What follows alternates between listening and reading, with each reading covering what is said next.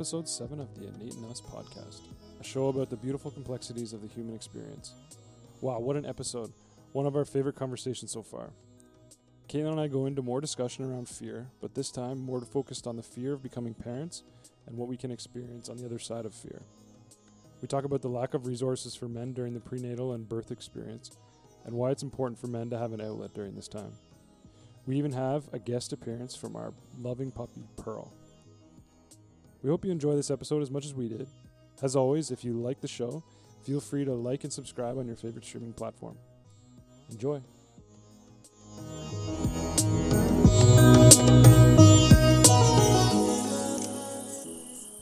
Okay, we are back. Um, horrible technical difficulties to start this episode, but we are back. We are in the podcast cave. What do we call this? This is like the living room version where we're not at the dinner table, but we were just eating dinner and you were all ablaze about um, a certain topic. So let me do the let me set the table. Um, for lack of a better term and um, pun intended.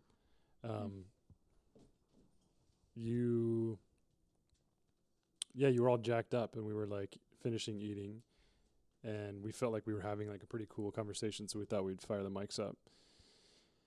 Um, we got talking about just continuing to share the pregnancy story and the fact that there aren't a lot of resources out there for men.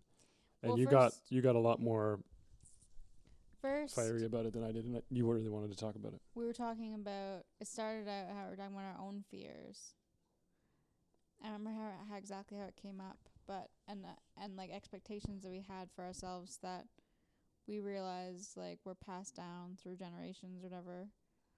But Yeah, um, generations and generations. Yeah, and that were coming through our subconscious. Like I've had different dreams um, through pregnancy that have been really wild, except one recently that was more like centered around being pregnant and taking care of a kid, and how I was like really messing it up and wasn't able to care for and all this kind of stuff. But on the other side of that, just I hope you don't want to. I don't want to like gloss over that because you had the big realization, and I had a a similar one, but it, in a different context. But you had a. Oh, we got to take away that t- that toy from Pearl before we continue. But let me get this out. So. oh, she's You gonna get uh, right in my face and bet it too. Pearl, chill. We're trying to record something. Put it behind the couch. Everything's behind the couch. Yeah, it's all good. It's all good. the land of lost toys is under our couch. yeah, just hide it. But so what you realized was instead of the the the dream meaning that you actually are going to be a bad mother, you realize that on the other side of that is your fear of being a bad mother and and that it's actually if you really think about it deep down on the other side of that fear that you were having is a real intense compassion for Rosie and to to be a good mother. You weren't Mm-hmm. you're not scared of being a good mother. You want to be a good mother. It's not something that isn't even it's not something that is here yet. So you can't even create that for yourself in your head. All you can do is move past the fears and past the fear for you in this one was that you're actually your ego's trying to tell you be afraid of being a good mother. But deep down your true self knows that you're going to be amazing and you just really care a lot. Yeah, and it was shining lights on on already like um prevalent patterns in my life that like for example like not being good enough, right? That Yeah, it's just yeah. showing up in a different way. Yeah, not Um, being good enough and lack the skills and right like and, and and i went through this i went through the same thing like experiencing various levels of it for myself during that conversation of like yeah not knowing when you're when you're a parent and this is where the conversation went um, Paul's right up against like resources for men because we go through similar things of like not really understanding how to be a dad Well, even like um when I was telling you those things, you admitted like, "Oh yeah, I've ha- I have similar fears." And I said, "Thank you. Thank you for telling me that." Yeah. Because there's been a few times I've I've noticed in this pregnancy where I'll share my fears for multiple reasons. I just want you to know. And I was reading the Ina May Guide to Childbirth, and there she talks about how like um women in labor, they would be afraid of something, Mm-hmm. and then once they shared it, it actually helped their birth, like physiologically. Right. And plus, we also know how like these things affect us on so many different levels, Right. including physically. And I just want to share like everything that I'm going through, so that, um, so that you know where I'm at. Oh, um, like mentally and so like that. And anyway, I just want to include you in like what's going on. And plus, I worry about um that my fear affects the baby. Yeah. Like everything that you're doing affects baby, which I've talked about probably before. But so I think that saying it out loud kind of like empties it a little bit and you usually help me like see the truth or something or see it from a different perspective or like well, the coolest part about it for me, I know you were kind of at the end there. I don't. I hope I wasn't cutting you off from anything. hopefully, hopefully Pearl calms down, or you can't hear her, but she's crying. She wants her toy that we took away from her. That's a loud one. She Um, wants to go outside again too. um, for me, what I understand though is like your. Can you repeat what you said? Sorry, I lost I it. don't know. I said a lot of things. That's just the last Um, part. Uh, I can pick up where you left off. I just need the last part. I don't remember exactly what the last part was. It was about fears. I don't know. I lost it. Good thing we're recording this. We can just go back and listen to it. Um, yeah, why don't we do that? That's why we did this. So let's let's do it. We'll just hard stop it. One sec. I love this. All right, we're back. Pearl is pooed. uh, she pooed and she peed, which is a uh, call that a double whammy. Also a routine 'cause we know exactly when she has Yeah. to go. Um, so Pearl's pooed. She's peed. We went back and and uh, started to listen to uh, where we left off, and um, what you were saying was how you don't want your fears to affect the baby. Mm-hmm. And what I was thinking about and got lost on because Pearl was um, losing it um, was that you're afraid of the fear if you remove all the other context around it, but you're afraid of the fear, Mm-hmm. right? Which is so weird. Isn't that an oxymoron? I don't know if that's an Yeah. oxymoron, but you're afraid of the fear. Ridiculous. Um, and the other thing is that you're afraid to show Rosie the fear, right? You're afraid to affect Rosie with your fear, Mm-hmm. but you also have the opportunity to show her that you can overcome your fears. Right. You always say this, as, which is I thought was a beautiful um, thing about like resilience and um, a really good counter to my feelings because it makes it better for sure. And and that overcoming and that healing, she she obviously can experience as well. Yeah, exactly. Yeah. And so you and and to go back to your point about the book, that Ina May book, um the more fear you release, the the more you move through your pregnancy, right? I know I know that's not exactly how she said it. Um but that's that that's the way I like to think about it, even though I know I'm not gonna be the one going through it necessarily in the physical sense, but you release them now, maybe you won't have as many fears when the time comes, you know. And happens, I, I, I and I don't think this might take us in another tangent. I'm sorry, and I know you have other things you want to talk about, but do you think maybe that the fears of pregnancy aren't discussed enough?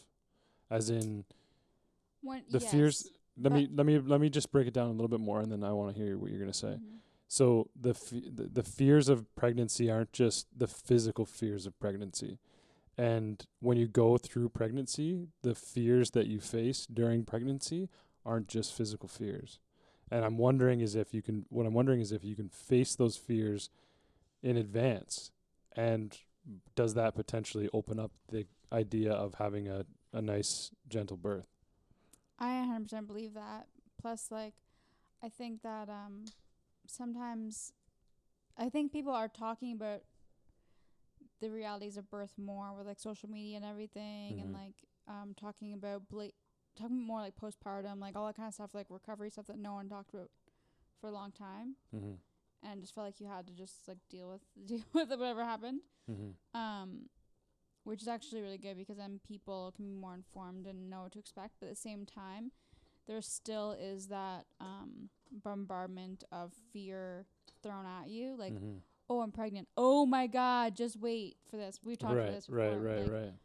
Holy shit! They tell you some crazy horror story, and then you're like, whoa. And um, Everyone can relate to that, even the crazies who've told us crazy stories. yeah, but I think people Sorry, they're not crazy. They're just they're they've had their experience. I didn't mean to. I hope that didn't sound offensive. I just mean, um, if anyone's listening and has done that and told someone a crazy story, it's okay. I That's think that saying. the, the funny thing is, I think I think that people think they can relate on negative negative stuff, like oh Yeah. the weather today, and um, I also think that Misery loves they company. think that they're maybe doing you a favor. Like I think that they think that oh I'm gonna tell them this story so they know what to expect. Maybe Well, yeah, for sure. But they're also expressing something of themselves, right? They're also expressing that fear to you as But- well. I think Don't you think? Yeah, for sure. But I think that um so much to it. We're definitely our culture is more afraid of birth than like before. Like it's we're we're getting closer to that like natural birth thing again, I think, that people Mm. are talking about it more. It's starting to head, head the other way. Yeah, I Yeah. think so. But um there's just so much that you have to like uncover in yourself that I've I've noticed my just to myself anyway. Hmm. Um just breaking down all of the things that I thought birth was and like I think I may have talked to this before, I don't know. But um about how like all my perceptions about what it was gonna be and why I was afraid of like even having a baby and all this different stuff and I was Mhm. afraid of like the phys- all on all the levels. But I think that something that I'm really interested in right now is that like the the men don't get a say like about their experience and I don't know if it's they don't get a say or if it's if it's they just haven't they just don't tried. talk about it. Yeah, and I and I that's think even more challenging too for the men because like obviously I was talking about this earlier, but I was thinking that you are just a very connected person anyway and very connected to us and the, the baby and everything. But it felt like you were just as emotionally invested. Like you you cry way more easily now over like Yeah. emo- like beautiful things. Like I feel like every time there's a baby on in, in a movie or anything, you're crying. last night that was the best. We were watching a Yeah. pretty sad movie, and the only time I got emotionally shook by it was when the little baby was the little baby girl was running, little toddler, sorry, uh, little girl was running down the path to like Yeah. like say goodbye to her fact. father who was gonna leave and die forever, and I'm crying because I'm thinking about Rosie missing me. Yeah, you're like, oh, she's gonna miss him. yeah. And you get all emotional. But like that happens all the time. Like Yeah. probably more than I have. And and even like um and I felt like at the beginning too you were worried about like my vitamins and everything and we talked Mhm. about this. But like not not having any control that way. Mm-hmm. and then there's very little in this seemingly in terms of resources for like books like there are some books Right, right. but Some people have have tried. I think like yeah there's there's some good stuff out there, but the people that I find that have written the best books about parenting are people that aren't writing about parenting. Like they're not that's not their thing. Like like Gabor Mate's work is not directly about parenting, but it's like the best parenting book I you could ever read. Um, all of his books, right? Um, Yeah. But he also Or you Hold On to know, we're sitting in the we're sitting in the the new podcast den full of all our books and like you can look up on this wall like becoming supernatural is a parenting book to me i know it's not Yeah. about parenting but it's about learning how to how to change your mind how to how to evolve and how to grow. I just I had another point about um the the um everything you really just said actually. I can I can sum it up with the idea that I was thinking about before with like misery loves company. And someone telling you their crazy fear story is actually someone looking for company. And so we say misery loves company as like a bad thing, right? As it's like, oh, stay away from that person, you know, they're negative, they're telling you a bad story or whatever. But like maybe they just needed some company. Yeah, they're trying to relate to you and, and share something with you. They want to he- they want to be heard. Yeah. And so for us to be like in any capacity, anyone go, "Oh, wow, like that person said the crazy thing." It, like it's not even really it's not even really helpful in any way. And the best way to actually go about that is to be like, "That must have been crazy for you. Like what did it feel like? Like how did you feel?" Cuz like they don't know what they're doing by putting it on you like that, right? hmm but they also don't know that they're asking for help. And they don't know that you, I'm sp- talking directly at you, Caitlin, you're so good at connecting with people that if you were remove the kind of shittiness at first of like how it feels when someone's telling you their crazy fear story, hmm that you can actually really help them probably. And I'm not trying to to have you repress whatever's coming back at them, like if it's annoyance or frustration or whatever. I'm not trying to like push that down. What I'm trying to say is like if you can go past it a little bit, maybe you can see that like you can actually help them go through something by by being vulnerable, by whatever it is. Oh my god! Sorry, Pearl is all Purdy, come here. Come here. She just wants to Um, play. Another thing Here you go. about that that that could be that could be true. Um, I think it's Oh, and that sorry, I don't mean to cut you off, but that I had to finish the sentence that I had in my head. sorry but the um the idea of that kind of all went back to the, what you were talking about with the men too because we actually do need someone to talk to about this like you're saying like men do need to have a resource that they can go to that can be open about how crazy the experience is because it's fucking intense. Sorry i don't mean to swear. I'm trying not to trying not to drop too many f-bombs on this thing but Well, that is a real that feels r- real to me. Like there not a lot of people want to speak up about it for whatever reason. It's not like it's like this isn't there's there are other issues in the world than than men having babies not having resources. But it is kind of one that's like it would be helpful if we had some more because it's important for men to be fully man hmm and having a baby is the most manly experience that I can ex- that I can that I can describe. Having a baby is the most manly experience that I've ever had, and it's also the most um, emotional experience I've ever had, which typically in man language is is a bad thing. Emotions are bad. Stay away from them. most of them, right? I'm not. I'm not. I'm just generalizing, but it's the most emotional experience I've ever had, but it's also the most like fully manned thing I've ever had. And we have this this this we have this um this understanding of what a man is. And it's not that. It's not like being a softie having a baby and like going through all the emotions and crying at all the movies. Do you know what I mean? Yeah. Um. So there's a few different things I want to say to that. to the, just a quick flashback to the conversations of people telling you scary things. Mm-hmm.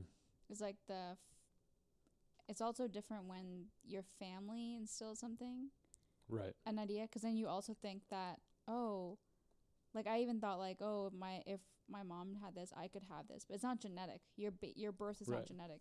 Right. So it is Um, the past. Like yeah, yeah, and you're using like your family as an ex- as an ex- or as a part of that story, but it could be anything that had happened to you that would cause you some sort of fear right now. There's many things. And that's like a big fear though. Like you're thinking, oh, like if that happened, kind of like when people worry about diseases, which is also not necessarily genetic. Um, oh, that happened to my mom, that means Is that hypochondria? Is that hypochondria? Is that what someone who's like who- paranoid about getting sick? yeah, but that's not necessarily this. I don't think. I think this is more common than that. Hyper. Just so you're saying that just like general. It's not like obsessive. yeah. Yeah. Okay. Go ahead. Sorry. Um, But then the back to the man thing. Yeah. Um. I keep losing my train of thought. no, I keep doing that too. I'm so sorry. I keep cutting That's you off. like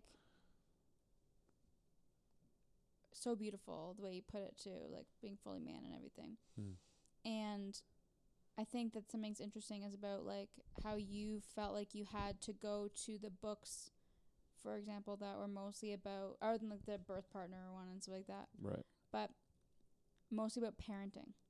Like you think that oh that's when I can come in is when I can parent the kid, but Oh, I see.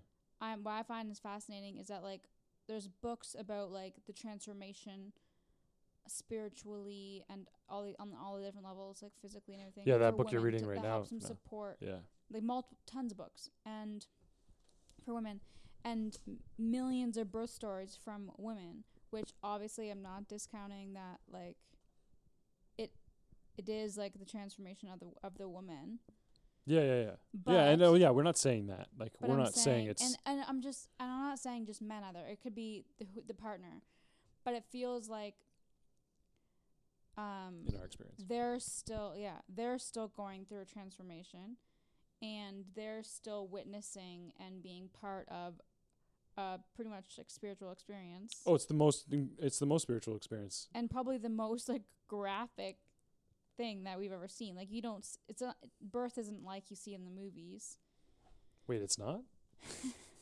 Well, that's another thing that you have to break down when Yeah. you become pregnant too, because all these different options, like. Yeah, and you see all these. Actually, we're noticing that now. We're like, does that? That's not really what. That's not really what happens. It's not like that. yeah, and all like the even how babies look when they come out, all kinds of stuff. Right, right, right. Um, and Some movies, some movies do it better than others, but I know what you're saying. But then the thing that bugs me is that like guys are expected just to like be quiet and deal with the thing. Hmm. And even like the a woman at the at a coffee shop today, like she made my day kind of 'cause she like was so cute with me about the baby and like gave me like a Yeah, free beautiful des- story. dessert like yeah. Thing. Oh, it's Bought the dessert for you because she saw that you were pregnant, right? Yeah, Yeah. 'cause I guess I haven't really been out that much to where my belly was like out there. Like I might I usually have my coat on, but it was a half on anyway. And then, but then she started going into like, oh, everything's gonna be okay, blah blah, and then eventually saying, out of no, like I wasn't, and I was kind of I could see it as like, this isn't about me. This is I I don't know the way you went past it, like we were talking about before. You I got to like, see like her little fear or her yeah frustration or anger of some story that was ramping her up to give you some crazy sort of like yeah weird advice or something, right? And Didn't so she? much the fact that I was like, "Oh, like you have a kid?" No. I'm like, "Okay." And she's like, but she "No." gave you some advice, Yeah, whatever it she's like, was, "No, and it was like, motivate you and everything. But then she said, um, "Oh, and don't listen to your husband." That's another thing I've noticed that everyone assumes I'm married and assumes that I am s- um, heterosexual. right. So these Um, are some false beliefs that we're seeing in society, yeah, right? yeah, it's really interesting, and just how people react to a, b- a baby. Like I just noticed today that I had my yeah, I had my coat unzipped because it wasn't as cold or whatever, and I hadn't had that before, and I was going to a few Getting- stores to get things. Getting Rosie and some fresh air. people I get it. react different. Like they they are different to you when you're pregnant. Oh, they are straight up. I think I've heard. I think I've heard this. I think my mom said that. She she she milked it a bit. I think she said. yeah, she, she, was said like, people were gonna touch me. yeah. And. They didn't. No one touched me. No, no, no, no. I meant no. I meant she she one time said uh, that that people are nicer to you and just take advantage of it. Like w- if you're at the Mm. grocery store, someone holds the door for you, just be like, yeah, fuck yeah. Well, yeah, the person that was because the woman t- tried to make my drink, and then she he was like, "Oh no, let her like," because he was she went to serve the other guy. She's he's like, "Oh no, let her go. Like she probably Oh needs it God. faster, kind of thing." really? Yeah, and he kind of and I was like, It "Oh, is true. I was like, "It's all good." Like, um, But he wouldn't have done that if you weren't he pregnant. Is that what you're saying? yeah, he said Yeah. something about me like be, maybe being more of a hurry or something like something along those lines. Just like a, a, a friendly way to connect, but in like a joking way. Yeah, Yeah. but he was kind of just joking about how like I could have a baby any moment, and I was like, oh, like I it's all good. Like I laughed it off, and I was like, oh, I have a couple more months, and then he said, oh, you never know. Like, oh, whoa, like that. And there's another like hilarious. Just an unconscious like w- Yeah. like w- thought vomit. And then I noticed also when he said that, I was like laughing about it, but then there was a an a little tiny fear that popped up. I was like, oh, In it you, could happen anytime. right? know? Right, right. So, like- and that's kind of spurred a lot of the conversations we've had this af- this evening into into this, like starting to record about. Yeah, I guess the whole story was kind of not that important, but it's just funny. Um. Yeah, we were and talking e- about and male like, resources. when, like your estrogen level changed, oh yeah. your hormone levels, which actually is pi- apparently common when you're par- Yeah. when you're for your partner. But like I had to f- I had to like search for that study yeah, to like to to see that it's the only study I think uh, that I could find um about men's hormones changing um through pregnancy. Have you seen more? Maybe I haven't looked hard enough. Maybe I'm just exaggerating, but yeah, like our hormones someone uh, someone did know something about it when I was talking with them. I can't remember who it was, but I had brought it up and he or she had said something about it actually happens at the end too. Like the estrogen changes again at the end mm. but it happened for me like right at the beginning. Um, and it just happens. I just happened to be getting some some genetic and hormone testing done, and it came back, and and then we put all like two and two together. Like I had done like the next week, or the the week before that, the week after we conceived, I I did the test for it, Yeah, and then we had a girl. and then we had a girl, and yeah, and we like, and I don't know, was that was that genetic or sorry, was that hormone changing? Was that happening before, to like prep me for that? Maybe. This is this is like well. Remember, we thought we, we don't know pregnant this stuff. I don't think, but We thought we were pregnant earlier, so I'm also Yeah. wondering if like part of that was already in it, like it was preparing us already. yeah, Um, I think it's this is the coolest experience that anyone can experience fully, and we aren't even there yet in that sense. But she's like only a couple inches away in your stomach. She's here. She's just in a like wrapped in a blanket. She can hear You know what I mean? Like she's here. Yeah, she's bumping right now. Actually. Yeah, yeah. doing She's like, "Hello, guys." Yeah. Mhm. And this is something that we I think need to just like have fun with, you know, celebrate. Like Mm.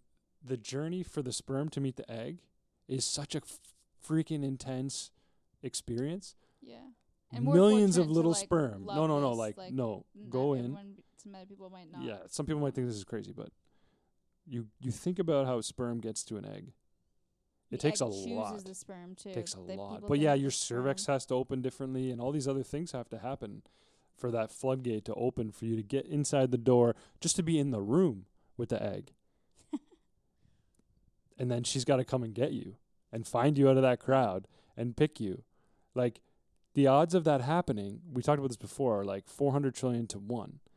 And the fact that that happened and we had an egg that met a that met a little sperm swimmer Mhm. and was like, "Hey, I think we could do this together." And they merged together and decided, "Yeah, I think we'll go with female for this one. Um, maybe we'll meet again and we'll try something different, but for this one, we're going to build this little human into a female. And let's pick these two here." Yeah. You Well, know what I mean? I also It's think it's so cosmic. It's so like I'm going too far out there, but No, but it is cosmic, and I do think that the people say like, "Oh, do like the you think that the baby chooses you?" Like I do, yeah. and I also think that how we even got together was cosmic, and then It was happening long ago. Exactly, exactly. That's what I'm thinking. Like, there is. I don't know if people want to believe this, but I do believe there's like Who some sort of cares? Like, cosmic plan. I love the idea of of being less cynical and being more Mhm. creative. And the reason I was I yelled "Who cares?" was just I don't want you to stop being creative. Just keep going into how crazy this could be because none of us really know anyway. Like we've only gotten so far. you Yeah. know, so keep going, keep going. But just like how we came, how we found each other and came together, and then our lineages fuse together and make this unique human that will never be like other billions of humans. Yeah. That is crazy. And remember when we w- when we first um And that has a will and a spirit. And yeah, and a kind of stuff. soul and and and the, this this human meat suit that we're in too, like this bag of meat and bones, like That just it all just formed together through us. Yeah, yeah, yeah, and, and evolves with and evolves with the stuff we put inside it. Like Yeah. it's it's pretty r- miraculous, really. I had a hard time saying that. It's pretty miraculous. But how Um, quickly everything forms has blown my mind too. Like the more I love learning about all this shit. Like when the whole like what to expect every week has been like the coolest thing ever. And pretty accurate too. They do a good job. Yeah, I am. I'm super happy. And Maybe they'll sp- maybe they'll hear this and sponsor the pod. um, and I have other books too that tell you week by week. But I just find this little this little site nice. Mm-hmm. Um, and it's also something I just look like look forward to just to see what she's doing in there. Mm-hmm. But it's actually like the craziest thing about how Mhm. we can build all of these organs and cells and all this stuff A heart. to function. Yeah, in like d- almost like the first trimester, you're f- you're almost developed. Like in a few months, but then but then it keeps developing. But through through And that happens months, like that happens after the Yeah. nine months too.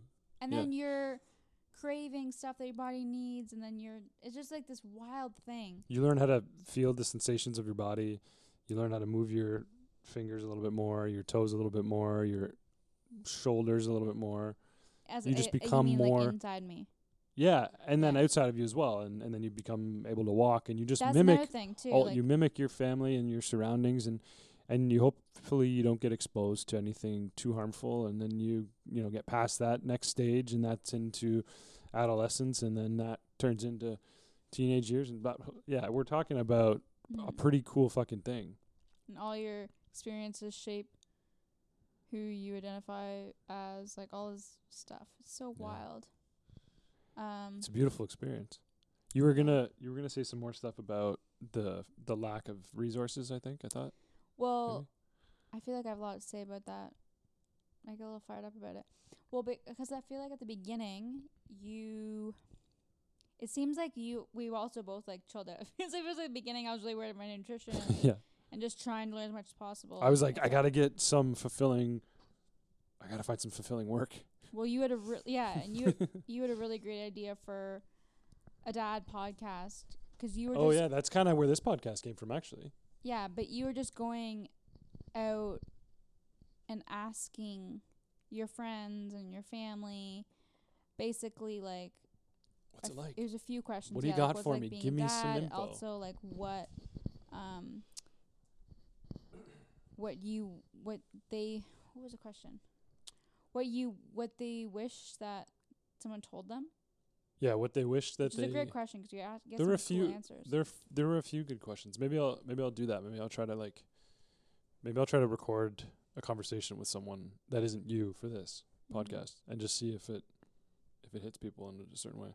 Oh, Or we could do it together. 100% It would, and I would, uh, you were also saying you just wanted to do it for yourself. We could do it together though. We could have, we could have, we could fire up a third mic and have Mhm. somebody that we, that we, you know, re- really respect over and just kind of like poke away at maybe the um, ins and outs of their experience of of giving birth.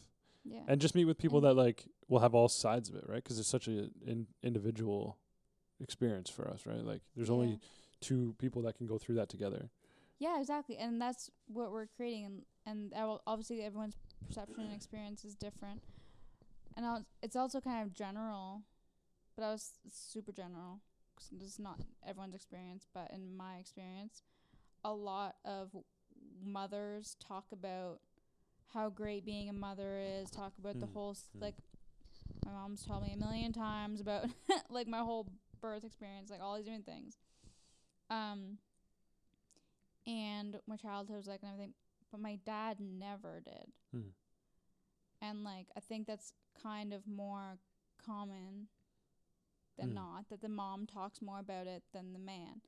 And I just think that like you can get some really cool insights from the from the man too because like they're it's a completely different scenario and it might be kind of beautiful and he could say things like in the birth stories like we watched so many birth stories in that course and also just like other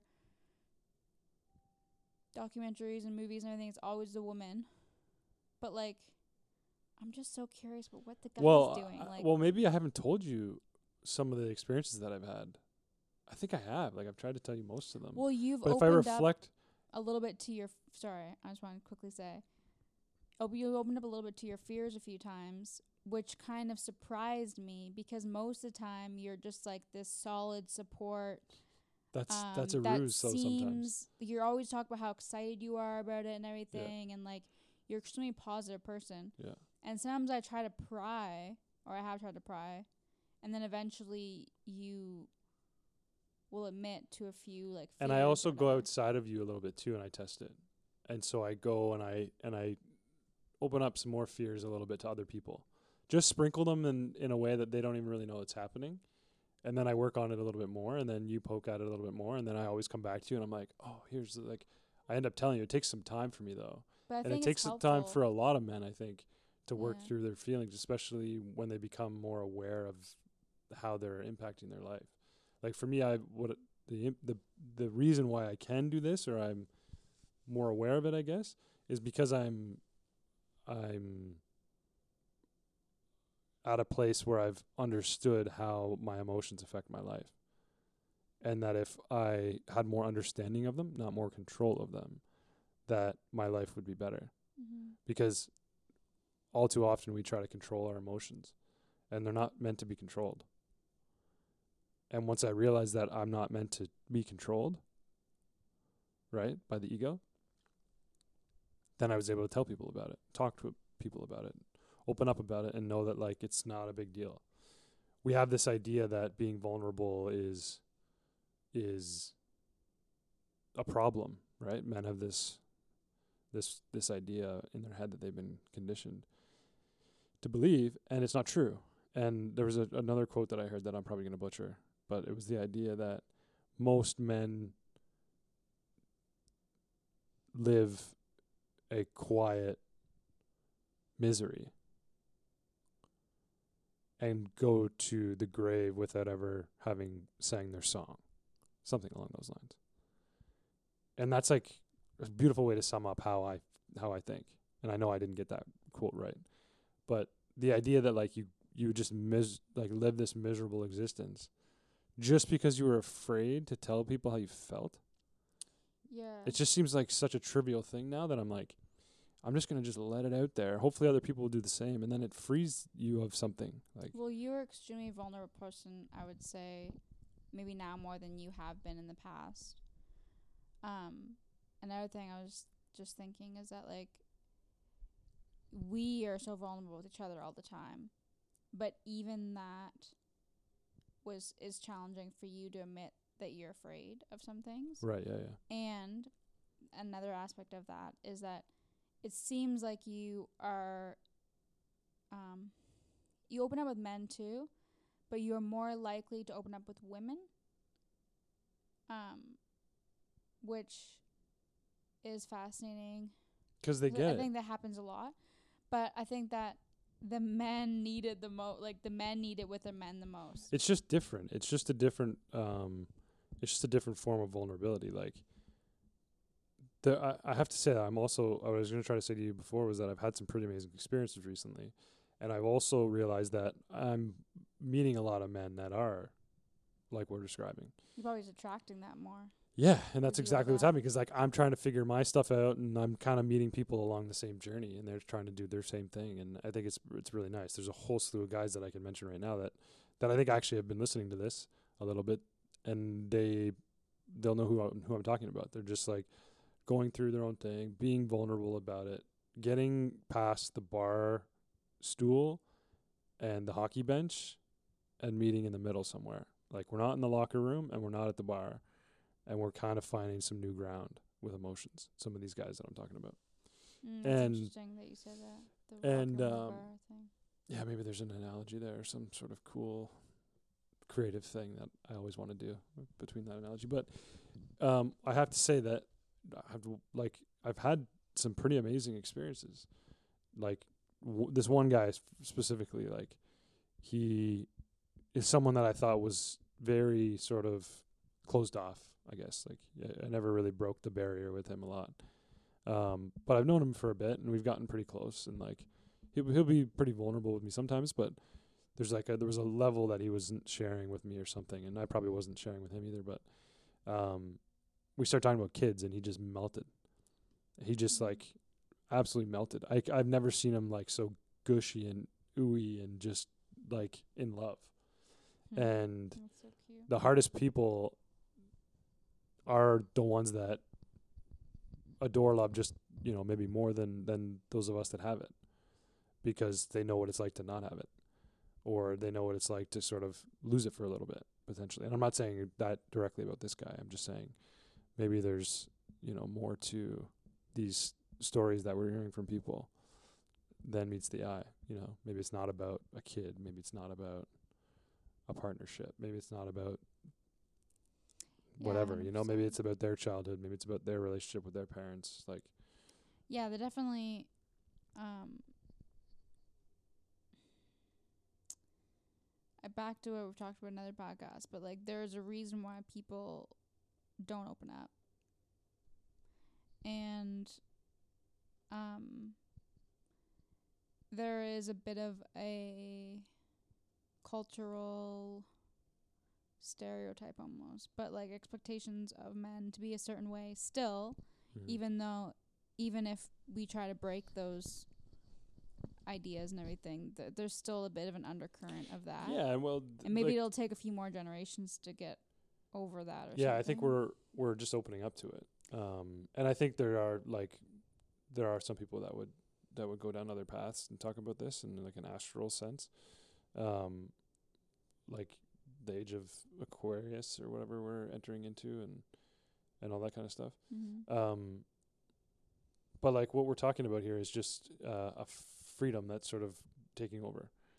Um we assumed for a long time that freedom was in the material world but freedom's in the spiritual world and there's a lot of spirituality happening right now whether you like that word or not whether you resonate with that or not or not a lot of people are having exper- spiritual experiences Mhm. a lot of people are having spiritual experiences. Sorry, I had to repeat that again. I need some water. Um, and I think that's kind of how to sum it up. That's what we're referring to. Is there's like awakening is such a like probably an overused way to describe what's happening, but um, it's it's an awakening. There's something pretty special happening, and Mhm. we're experiencing it fully through this beautiful experience of having a kid. But everyone's facing sort of a challenge, something that's new, something that's growing, something that's evolving and merging to Yeah, something COVID. else. And so, yeah, through COVID, and we're just we're just facing it head on, and now we're recording it and putting it out there. more I really hope people actually listen to this and and maybe get some value out of it and feel like they can understand some things a little bit more. I'm not trying to say that we're teaching or preaching or lecturing here, but like we've uncovered some pretty cool stuff about ourselves, and I think it's cool that we share it. And I think that's why you're so fired up about me sharing what I'm learning to other other men because they need it. Like they, we all sort of just need more information, and if anyone can tell us before we get there how to get there, it's nice and helpful, right? Mm-hmm, for sure.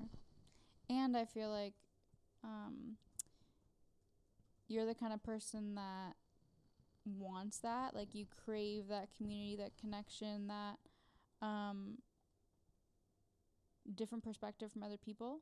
You just crave connection with people, basically. Yeah, I think you're right. and so I felt um kind of bad. I kind of almost felt guilty during this experience that I will have, and I have had other like obviously it's a little bit different with COVID, but at least I know other mothers and stuff like that, and and have those conversations.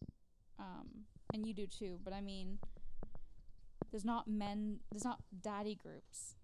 you know what I mean? right, right, right.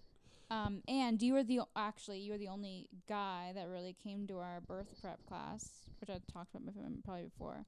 But that was like really nice to feel so supported and that you cared enough to learn the things, even if they weren't directly related to you. But uh, it was also important for me to know that like you were there for me and to know that yeah, th- these things come up, and then like for example, the postpartum depression it, it sparked some really good conversation with us because Right. things like postpartum depression we you you had a conversation with me like if that happens like if you have any of these like scary thoughts that could potentially happen like I hope you can talk to me about it and everything like that and like I'm here for you. Like that's those things are really important and like either way like people could feel really alone and like we could have when the baby comes like obviously very different experiences and it could be challenging if we're not like coming together or sharing that as well. It could feel like really lonely and like i i've heard even that like guys go through a certain postpartum. Right. and that can that can fluctuate and that can look different just like just like women. Um and not necessarily in like oh your freedom is a little bit different or something like that. It's just like people men can actually go through depressions can actually go through like different situations. And no one talks about it Right. like I can't even remember how I was reading about it or listening about it or something. But it was the only time I've ever heard about it. Can I jump in? Yes, please. 'Cause I'm get I get mad about it. I no, get, I like- know, I, I know, and I and I. I have a place to where like I have a, a an idea of where we're headed. Um, but I wanted just you to have the, the experience of what you were saying there because I think I was cutting you off a little bit more before. But um, it goes back even to when you said that you felt guilty that you're having this experience and I'm not because even though how close we are in this and how deep we are rooted in our relationship and how close we are um, you still have some of that misunderstanding. Let's call it a misunderstanding, and let me just kind of see where this goes. But it's a misunderstanding to think that you should feel guilty for having your own experience in this, because I'm still having my own experience, and it's okay that you're having your own experience. That's your experience. Mhm. And so your experience to carry the child and feel the physical feelings and sensations of having the baby inside of you is your experience. I'm not meant to have that. So for I me know, to for anyone feel to bad that you do, you can't have that. but I don't it doesn't affect me. Like I'm not Yeah. even though like there's part of me that's kind of craving the idea of it, it's more mythical. Um or more maybe mystical actually is maybe the better word. And I didn't say that in with a lisp, but, but before, but it is kind of mythical and mystical in that we think that there's a reason for you to feel guilty, right? But those that feel like maybe they can't talk to their husbands because they too feel like it's a s- it's a f- female mostly situation for 9 months. Do you know what I mean? Mhm. Like I hope that is making sense. What I'm trying to say is like if you're feeling that other women are feeling similar feelings but they're different. They're more related to maybe I'm alone in this in so many ways even they, though they have maybe a great partner. And they're like this is a female thing. He did his thing, right? He he he laid the sperm as if Yeah. like as if, you know, what I mean like some people think that. And men and women like it doesn't matter, but I've heard it before. It's like did you not just do you not realize what you just did? Like that was Yeah. am- an amazing feat of epic proportions. The most inten- intense, um, cosmic, powerful, humanistic, planetary thing you can do is to impregnate someone as a man. And I'm not saying that there's no other uh, component to it, like as if the female isn't there, but as a man to do that, to be able to do that, is the most manly thing you can do. yeah. But we act like we try to take it to another place because we got this weird filter over it, like, oh yeah, I did my thing, and like yeah, whatever. And now she's got to deal with the nine months. And again, like no judgment to anyone that actually believes that, but that's not really true in our sense, in our story, in our experience. Yeah, exactly. Like it's nice that you value it that much too, that and you do see it from that perspective. I do as well. It's not even value. It's I I am so blown But away by it. I'm just it's, thinking it's an adventure. It's Y- the craziest thing you can do. It blows my mind every single day when I think about it. Yeah, and it's life enhancing and changes your It's life creating. life. It's not life enhancing. It's life creating. Yeah, exactly. It's it's it's conscious enhancing But is what it is. Hopefully, I if we do it right. don't don't actually want it or like it's not the right circumstances for them or like the one, Right, right. one partner isn't They're not prepared for it. able to yeah, Yeah. able to care for it which is sad and everything um and obviously they there's a different trajectory for them but this is just our, us Um, It ain't us. It's it's it's what's yeah, it ain't us. what it is. I Yeah. guess I guess stop just Everything we I say, have we to stop justifying. yeah, we're trying, trying to, be like, nice. We're trying to be kind, not but offend anyone or something. yeah, we should just put But- that in the beginning of every episode. Like, you might get triggered. We might offend a group of people, but we don't mean it. If you just had a second to just call us or come by, hang out in the podcast cave, we're good people. Um, we're just we're just going through our experience. Hopefully, uh, so we don't offend anybody. Um, I also lost my train of thought again. Sorry, honey. No, it's all good. Um, You were talking about how people maybe don't have a partner that you know is their community, uh, like sort of supportive. Oh, I was. Th- this isn't maybe a little bit off topic, but similar about how. Um. Yeah, we're we have a very close relationship. We talk about everything, and more and more it gets more vulnerable, and I feel like we've gotten to a, a deeper level in a relationship, being me being pregnant. Yeah. But um, part of that is you've been so beyond supportive and accepting of like things like I I was worried. I think women probably worry about this a lot. Like worry about gro- being gross, like like bodily functions, like things change sometimes in pregnancy. Like so even the birth prep course, we're talking about some things, and I'm like, oh god, like poor. yeah, a lot of poop talk. A lot of yeah, poop like talk. poor Corey, like I actually felt bad for the women and you because didn't know about the perineum tear thing, like all that crap. I felt bad for the women on that call because I thought they can't. I mean, I wondered maybe if they couldn't be as vulnerable potentially because I was there. And I, I- know that's like not really anything I can be concerned with because we signed up for it. But maybe we didn't. Like maybe we were only buying one pass. Like no, they never said anything to us, said but like it's they said the partners are welcome and everything. oh okay, Um, But I anyway, think that's always the case. it doesn't matter. But, yeah. um, but it made me like slightly uncomfortable knowing that like all these things could potentially happen Right. and you could potentially see stuff and all that Right. stuff. That was definitely one of the fears in giving birth. Like, oh shit, Corey's gonna see me shit probably and tons of other stuff like during birth and you want to cut the cord and you're gonna see like blood and you're gonna see this like thing come out of out of me Right.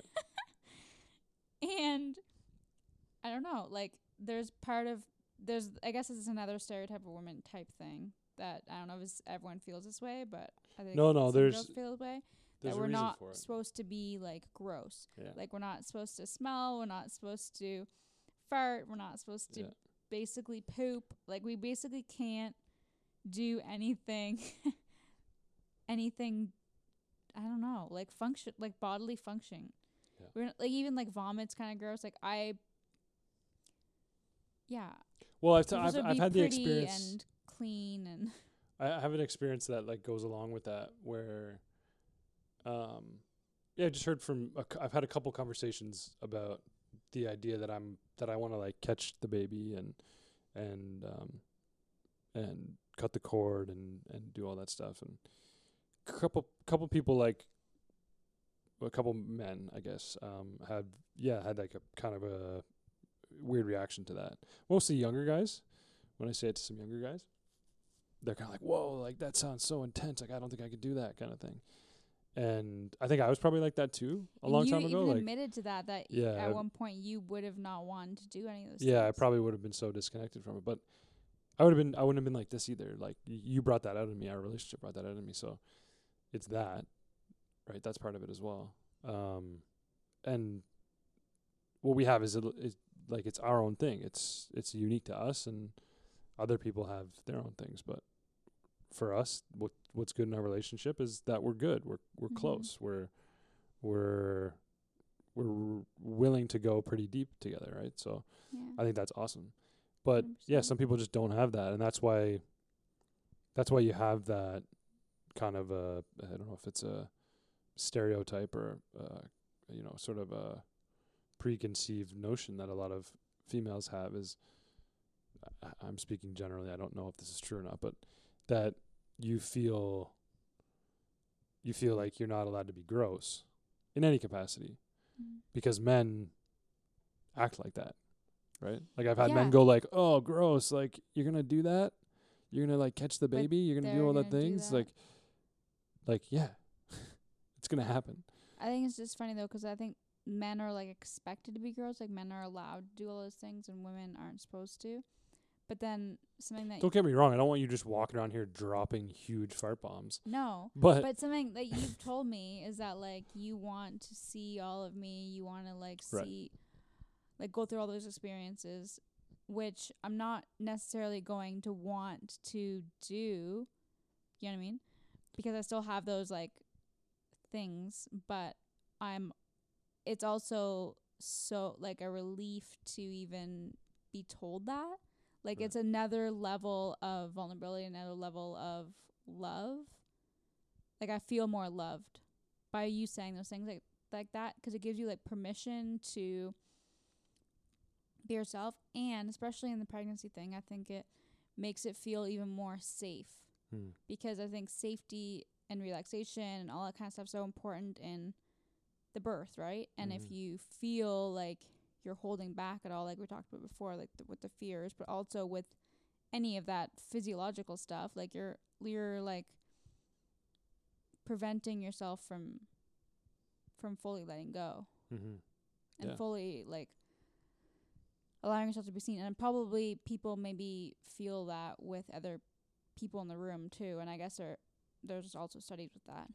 But um i just think in general that's like a big relationship thing like if you can actually accept somebody and love them like exactly how they are like holy crap. Hmm and like people can say that all they want but um this is the first time i've ever actually experienced that.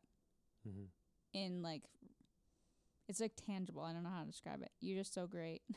Yeah, it feels like sometimes we can just like put this in a package. You know what I mean? Like our Mm. relationship feels like in a good way. It's like we got we got some things right in this one. You know what I mean? yeah like if we were to write a rom com, we'd write a pretty good one. That's all I'm saying. Like Yeah. that, and and I think that's okay that we can brag about how good our relationship is, because it's really nice to have. We were having dinner with a couple of friends of ours, uh, uh, uh, two couples of ours, two couple of friends of ours, sorry, and um, one of the things we talked about was like I don't know, one of the women there celebrated the fact that like we're all connected through the fact that we have good partnerships, we have good like relationships, we are in love. mm-hmm. there's And I- mutual s- respect and support and Yeah, and like uh, in a really strange way, where like where you're just like you kind of we kind of have this. Well, at least it felt like that in the last the last time we got together. There was this moment of just like freedom, kind of. There's just an acceptance of who we are, and like we can be vulnerable, and there's no like, there's no um, over communication to try to like beat around the bush. There's no small talk, I guess maybe. mm-hmm. Um, which is which is what I really like. I fucking hate small talk. Um, and there's no complaining about things no, and when there's stuff that's that comes up, it's so it seems there were a couple times like in the last few times we we all got together that like somebody in the group was sort of going through an experience, whether it was us with the challenge of what we're facing with the kid. Like that's not good or bad. It's just a thing that we wanted to talk about. We let we were let out, and someone else had had an experience recently, and you don't we don't have that many friendships that are like that. I guess I think we actually do. I think we have more than we like to think we do. I do anyway. Like I have I have a lot of them, but I haven't had those my whole life, I guess. And um it's just really nice. It's Mhm. it's nice to be able to say that I love my lady. Mhm. exactly and that's another thing it's like I love why you just pick up on these little things. You just go. like sometimes it feels like you're not allowed to say that. Sometimes it feels like oh, like it's like a taboo to say how much you love somebody. Right. Like as if you have to hold back because some people might not have what you have. Yeah. Yeah. Because you don't want to offend anyone else that Yeah. might not be in love, but like they can go, but people can go and like tell you they're how unhappy they are. Well, this is what we're saying, honey. Misery loves company, and they actually do. Yeah. Like misery loves company as if it's a bad thing. I've heard that actually my, my that statement my whole life. Misery misery loves company. It's one of the things that my grandmother said, which is it's very wise, right? It's it is actually very correct. But if you go one little step further, misery does need company. And so the fact that w- we're in love and other people aren't, and they want to maybe, you know, at some point you've experienced it where maybe someone's complaining about their partner or whatever, and they're going through something. Um, they just need to go through something, Mhm. and so it's okay. and we've been there. Yeah, we know what it's like. I one thousand percent have Yeah. been in like struggling relationships, and probably been complaining Yeah. more than I should have to my friends. Oh, for sure. something. I'll I'll totally own up to Um, that. I Yeah. definitely done that, and I and I know that I've had partners that have done it. hmm So it's like But I think it's like it's a, a normal. It's a normal thing. You're going. You're going through like that's just as much a part of love as what Yeah. we're experiencing. Like and like yeah, maybe we'll have more challenges in the future, but but I think that the foundation is good and that we'll be able to handle whatever comes. Yeah. hmm and look, we we've raised this little love pup Oh yes, into a little she's the biggest, little wise love cuddliest ball of light. love machine I've ever seen. Yeah. She just is constantly all over me, and Well, and now that COVID sort of let up a bit, we've been able to see her with people. Mhm. um and she she has a hard time with like little kids still i guess a little bit like toddler size but adults she like really like kind of falls in love with- men. yeah. But other than that, but like they come around. Yeah, like her and my stepdad just they they just need like a couple of minutes together to sort of go through their I think she also senses that like a lot of the older men are like like my dad, your stepdad, doing things. There there's a bit of a like mischievous streak where Oh, they they're like all wanna little play with them playful too. yeah yeah yeah So they're she's like I think she senses that. oh for sure she does hmm especially especially with your dad and my stepdad Yeah. um, they go they go through this. Well, actually, my stepdad first, 'cause he was kind of the first one that really kind of played with her in a different way. Like, I never really play with her in a way that like play, you know, t- t- tug of war or whatever. I never had her chase me around or do anything like that. Um, so she didn't know what to expect at first, but she loved it, and I think she just kind of forgets that almost. It feels like when she kind of like sees him for doesn't see him for a bit, We were really trying to train her. We were really trying to um and we did well. like, we did well. We've got a good pup. Yeah, she's amazing. Um, sometimes I feel like she's like our child for sure. And I know that people say that all the time, and I've I've had like a ton of dogs growing up, but it's like definitely different with this one. Someone said the other night you get one dog. I don't know if that's true, but I don't know. I feel true. like it's true right now anyway. Like, well, this is like I had a first. dog. I had a dog. Oh, our family had a dog. It was kind of more my brother's dog.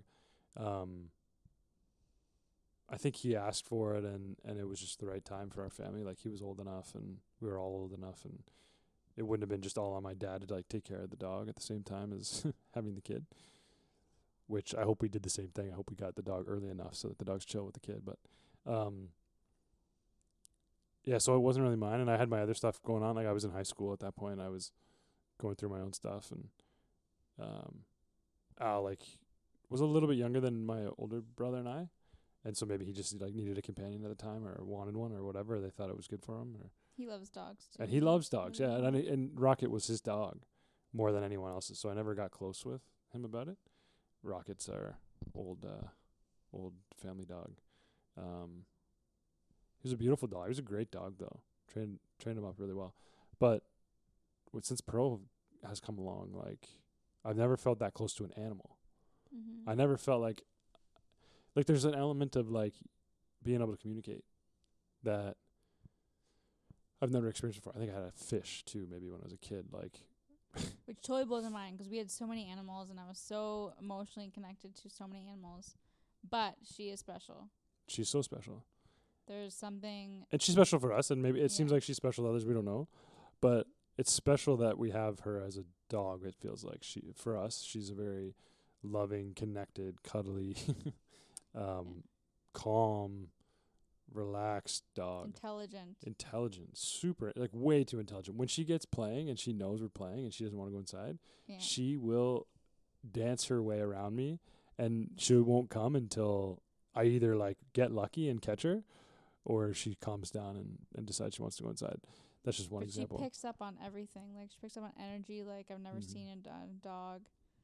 Like she knows that we're gonna go somewhere before we say Yeah. anything to her, before we're even acknowledging it. And we're not even like getting changed to go out outside or do anything. She's just already there. Yeah. She already knows that something's happening. She starts to cry like, "Okay, come on, hurry up, guys! Like, get your shit together. Let's get out of here." Yeah. She But in his- communicates with us in- to in go own way. outside in s- subtle ways now. Yeah.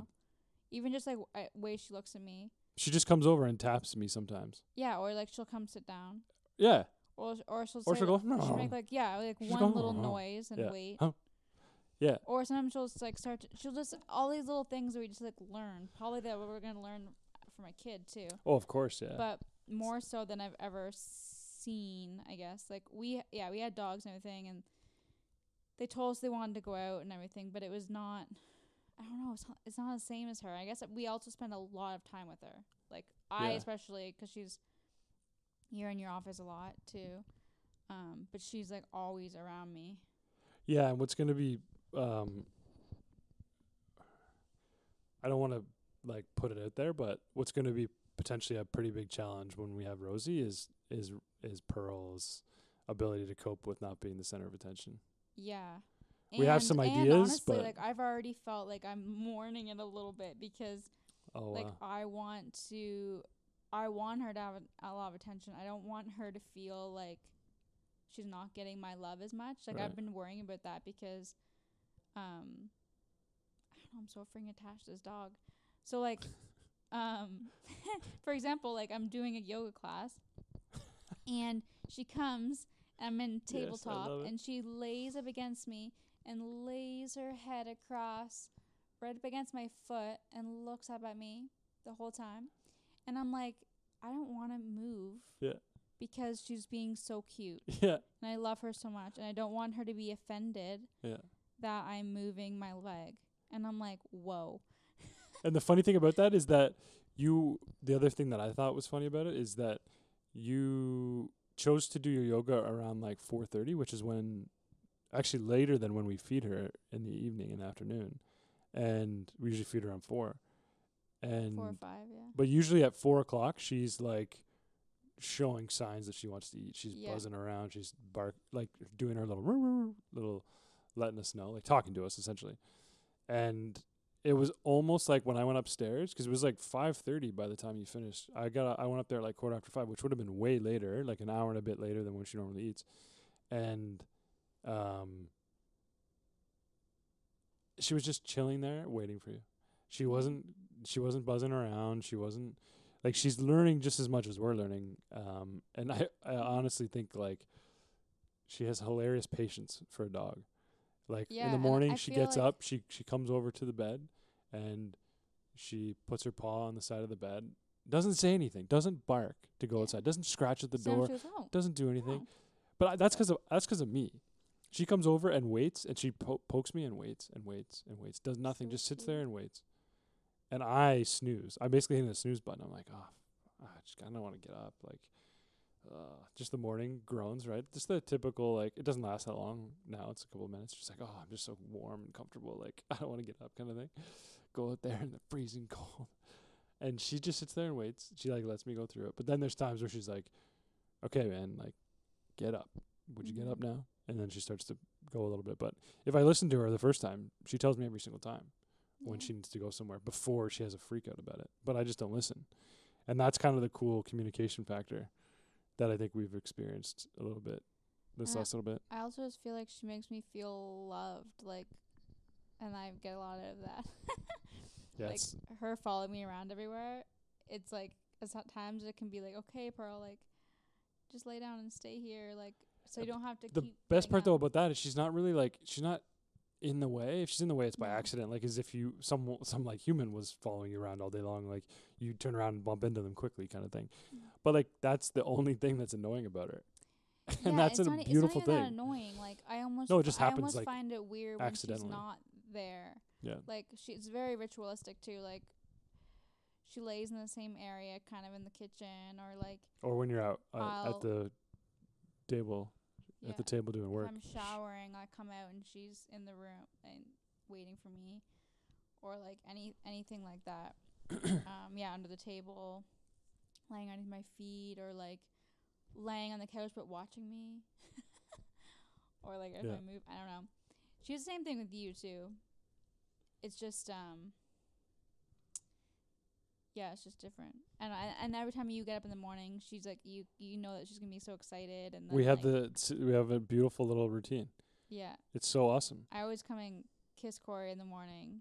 Well, Yeah. he usually gets it before me. Well, you don't even really know. Like we have like the best morning sometimes. Like Yeah. I don't I don't always accept it because I want to have this rigorous schedule sometimes of of what are the things I want to accomplish before I get into my day. you still do it pretty But I w- rigid, not not too rigid. yeah, but I've been more open to just like hanging out with Pearl and doing nothing, not breathing or meditating or journaling or Reading. singing mantras or whatever or Mhm. stretching or reading or whatever. W- I'll just hang with Pearl sometimes. Yeah, it's so nice, eh? Yeah, and I just it's quiet 'cause you're still sleeping. Not that you're loud, but you're still sleeping. And it's just me and her time, you know. And we kind of have we have a hilarious back and forth like outside, and then and then uh sometimes if she's not listening to me outside in the morning, I'll go, "You want to go see Mama?"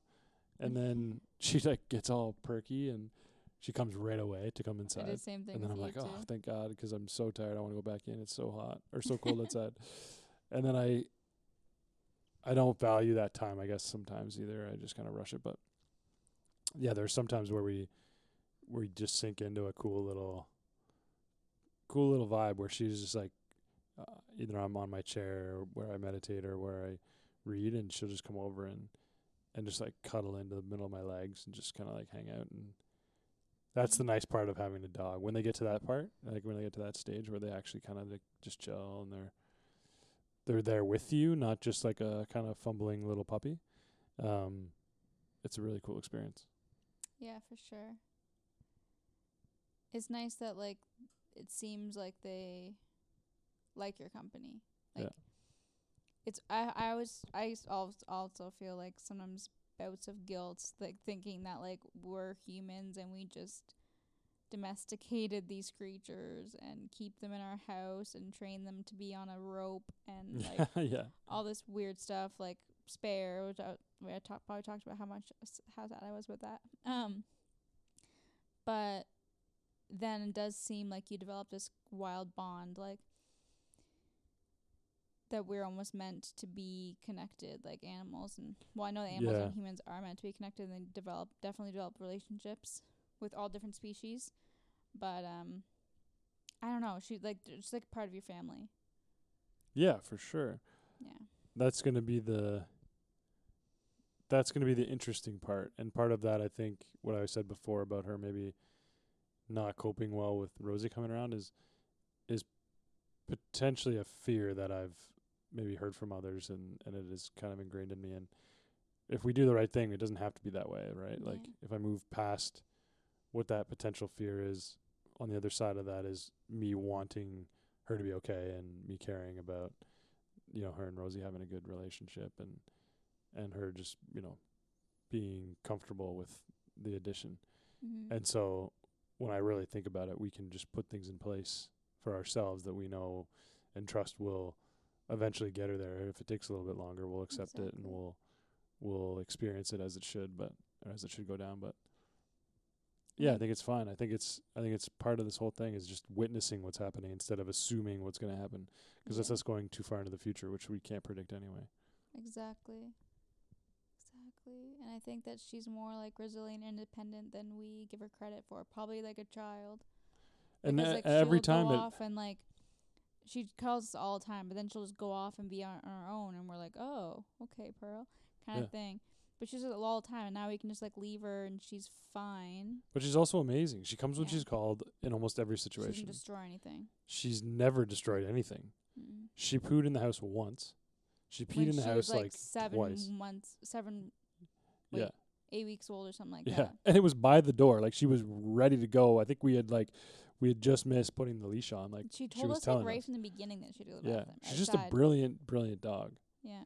and we just want the best for her. I think, right? That's that's that's all we're saying. Yeah. Like I just love her so much. she's amazing. She's a super dog, and and the way she is with people now, like I was sort of part of this like raising the dog experience is going to be like um bringing up a child. I feel like, um, because I've been having some like we've been bringing her around some not new people to us, but bringing her around some people she hasn't met before, and I get a little anxious that she's not going to be comfortable Mm-hmm. or well behaved either.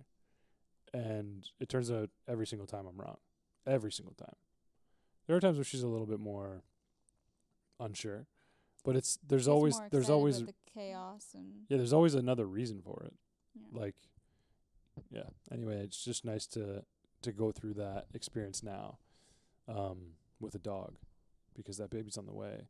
And I'm to have similar experiences, right? Like they're not to be the same as like thinking Rosie's to be well behaved because I hope we'll be able to instill that in her pretty early on, but you know, worrying that sh- you know one day she'll have to go sleep in her own room.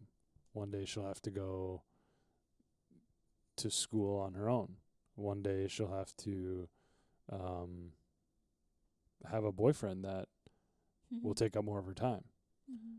or she'll have friends that will take up more of her time, or she'll, you know, go off to college and travel the of her own, world like, and- yeah. have a family of her own and have yeah have a beautiful relationship hopefully and i have to accept that now through that experience with pearl accept that i don't know what's going to happen i don't know if pearl is going to be a terror at someone's house or be rough with someone's dog which she she's hasn't never done any of those either things. of those things. But we even don't have to justify that because it's not actually real. Like I'm saying, it's not. I don't, it's a fear that I don't have to have, and something that I don't even need to to give ownership to. Right? We give too much power to these fears and bad emotions in in general. But on the other side of that is something that I'm concerned with. I'm concerned that she's going to be comfortable. She's going to be okay. But the same thing will be with Rosie. I'll be I'll be concerned with her safety. I'll be concerned with all of these things 'cause I want the best for her. Mhm. But it may show up as fear sometimes, and I have to sort of find ways to accept that. Mhm. I think I think you do too, and I think maybe most parents do, but that's my lesson anyway. For me, I just need to accept beautiful. the fact that there's going to be some stuff that I don't I don't know about. I can't predict. Um and those will all be beautiful lessons if we just let them happen, if I just let them happen. Mhm. But it takes that sort of breaking down and experiencing it and re-experiencing it over and over until it really kind of cements in. And then there'll be more. There'll be other challenges. It's just accepting and witnessing and letting them happen as they should, I guess, right? Mhm. For sure. Wow, it's so beautiful. You look like you're gonna I fall asleep. like should we end I it feel there? like we should end it. That was just, I really, that was just like a. was a mic drop? Was that a mic Yeah, drop? Did we have our first? Did we have our first mic drop on the pod? The first mic drop on the pod. Yeah, and I have to go to the washroom. okay. Amazing. It wasn't a mic drop at all. No, it totally was. just I kidding, was I'm just, just like kidding. feeling so empowered. It was like this is like the closing summary. Of our rom com. Yeah, it was like you know how they narrate how it tells you a lesson or whatever. Yeah, yeah, the real ones that are like it was so obvious the whole time, but they still did it anyway. Yeah. There's a lot of Robin Williams movies that have done that. I feel like. Mm. Well, we should watch. Like a, let's let's watch a Ro- Robin Williams movie after this. That Okay. guy is showing Is us love Is in there any we haven't seen? No, but Oh, there was one I saw that I haven't seen before, and it has it's a rom com. we should have a whole podcast about m- my obsession with Robin Williams. Oh yeah, and all the lessons you learn from each movie. I think I wrote a blog about it, or I was writing a blog about it. I don't know if I ever posted it. But the man's a genius, and he was trying to show us love, but we couldn't see it, and he got fed up. But anyway, that's for another episode. Thank you for joining us. Thank you for sitting here and with the bladder full. I love you, honey. Of course, I love you. I love you too, sweetheart. Bye.